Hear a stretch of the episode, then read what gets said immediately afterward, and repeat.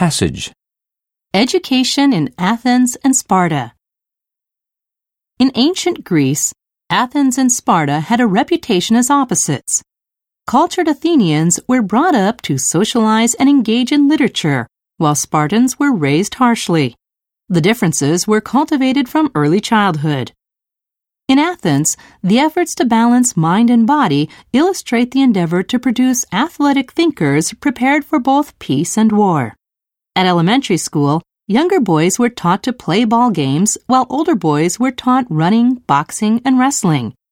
In the meantime, all Athenian boys were expected to have a wide knowledge of literature. The combination of myth and history that comprises Homer's Iliad and Odyssey was compulsory teaching in all Athenian schools. The boys were also taught how to play an instrument, sing, and do arithmetic.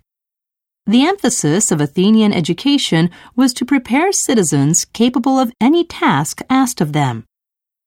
The primary purpose of Spartan education, on the other hand, was to produce good soldiers that would triumph in war.